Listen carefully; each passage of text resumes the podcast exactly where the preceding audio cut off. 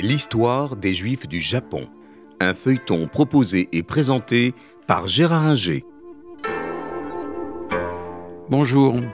Aujourd'hui, nous allons parler des Juifs du Japon, ou plutôt des rapports entre les Juifs et le Japon. Parce que, comme disait euh, Francis Blanche euh, dans le film Babette s'en va en de Christian Jacques, qui est sorti en 1959, il interprétait un officier nazi, Papa Schulz, et il disait Allez donc faire avouer un japonais qu'il est juif. Euh, effectivement, euh, des juifs japonais, euh, il y en a guère, mais les rapports ont existé depuis longtemps entre les juifs et les japonais. Alors, il a pu y avoir quelques juifs venus de Chine qui se sont installés au Japon avant le XVIe siècle, c'est peu probable, ou alors c'était des individus. De la même façon, il y a euh, des euh, Européens qui ont été en contact avec les Japonais sous l'ère euh, des shoguns Tokugawa euh, à partir de la fin du XVIe siècle jusqu'en 1849, parce qu'à cette époque, les euh, Japonais ne commerçaient avec l'Occident que par l'intermédiaire des Hollandais, qui avaient le droit, dans l'îlot de Deshima, près de Nagasaki, qui avaient euh, le droit de commercer. et parmi ces Hollandais, il a pu y avoir quelques Juifs, ça c'est pas du tout impossible. Euh, naturellement, il y a toujours eu des gens pour prétendre que les Japonais descendent d'une des tribus perdues euh, d'Israël. C'est un non-sens, bien évidemment. Euh, les Portugais au XVIe siècle, et puis plus tard, il y a eu des Anglais, des Américains au XIXe pour prétendre cela. Oh, tout ça ne tient pas debout aujourd'hui. Euh, toutes les analyses euh, génétiques faites montrent bien qu'il n'y a rien de commun entre l'ADN des Juifs et celui des Japonais et qu'on est là en pleine fiction, euh, en plein délire. non. Les Japonais ne sont pas une des dix tribus perdues d'Israël.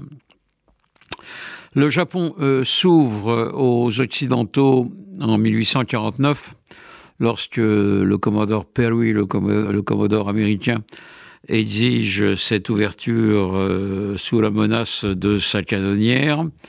Et le Japon va se transformer très vite avec l'empereur Mutsuhito euh, qui, prend le pouvoir. Euh, ça sera l'ère Meiji à partir des années 1868. Euh, à partir de là, on trouve des juifs qui euh, travaillent euh, au Japon, des juifs anglais, français, allemands, américains, mais on ne peut pas parler de présence juive véritablement au Japon.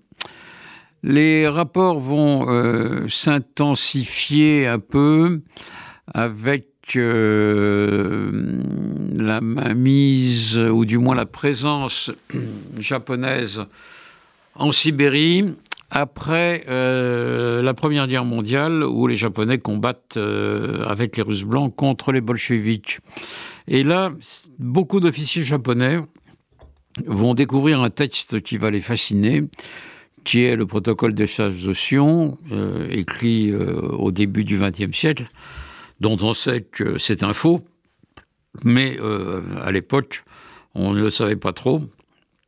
Et hum, ces officiers japonais vont déduire de ce protocole des sages de Sion que euh, les euh, juifs sont des gens peut-être malfaisants, c'est possible, mais en tous les cas des gens puissants.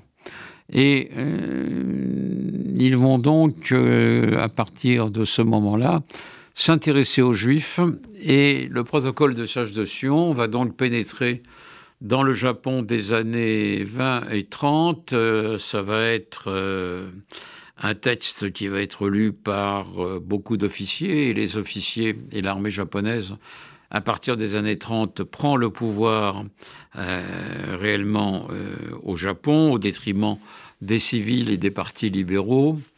Et là, certains militaires vont commencer à phosphorer, notamment quand le Japon va envahir la Mandchourie en 1931 et créer un État fantoche, le Manchukuo certains officiers vont penser qu'on pourrait installer des juifs en Mandchourie, non pas pour en faire véritablement une colonie de peuplement juif, mais pour que euh, les juifs puissent alors euh, apporter du commerce, de la richesse, du savoir chez les Mandchous que les Japonais considéraient comme un peuple inférieur, mais euh, qu'ils voulaient développer pour développer en fait l'empire japonais naissant.